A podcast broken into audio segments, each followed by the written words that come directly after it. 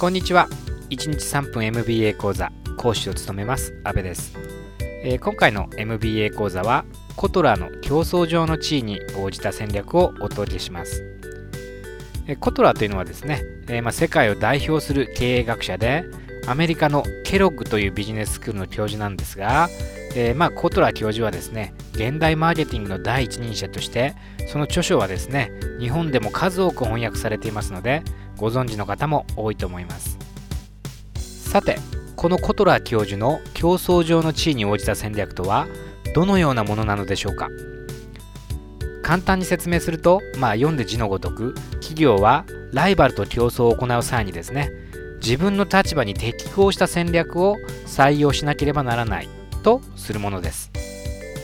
ただこの競争上の地位に応じた戦略を構築する前に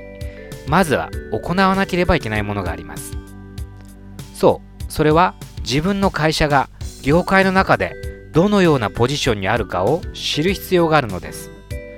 コトラー教授の競争戦略ではこの業界のポジションを4つに分けてそれぞれの地位に応じた企業の戦略を示唆しています。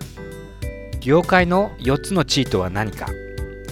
1番目はまずは圧倒的なマーケットシェアを誇り市場を支配するトップ企業です。このような企業は市場リーダーと呼ばれています。イメージしやすいようにですね、まあ、具体例でお伝えすれば自動車業界のトヨタがこの市場リーダーにあたります。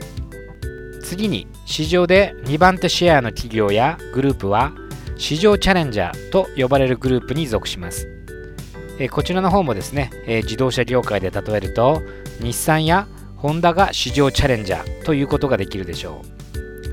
う。続いてマーケットシェア3番手グループは市場フォロワーと呼ばれ、えー、自動車業界で言えばですね三菱自動車であるとかマツダスバルなどがこのグループにあたります。そして最後4番目のポジションは主要プレイヤーがですねカバーしきれない領域に特化してその分野で高いマーケットシェアを獲得する企業です。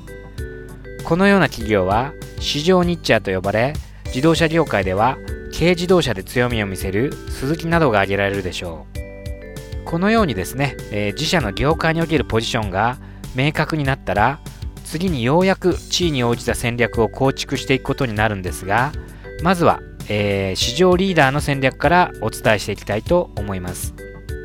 市場リーダーの目的はですね、えー、シェアのトップを維持することになりますから、えー、市場シェアの拡大であるとかですね市場規模の拡大が、えー、市場リーダーの主要な目標ということができます。このような市場リーダーの取るべき戦略は全方位化と呼ばれるものです。これはライバルを包み込んでいく作戦になります。例えばライバル企業がユニークな商品をですね市場に投入して差別化を図ってきた場合はその模倣商品をですねすぐさま投入して同質化を図っていきます。かつて市場リーダーの松下電器はソニーのようなチャレンジャーが奇抜な製品を開発してですね、えー、市場に投入してくるとその商品をすぐさま模倣し市場に投入するという戦略をとっていましたがこれはまさにですね市場リーダーの戦略にかなったものということができるでしょう。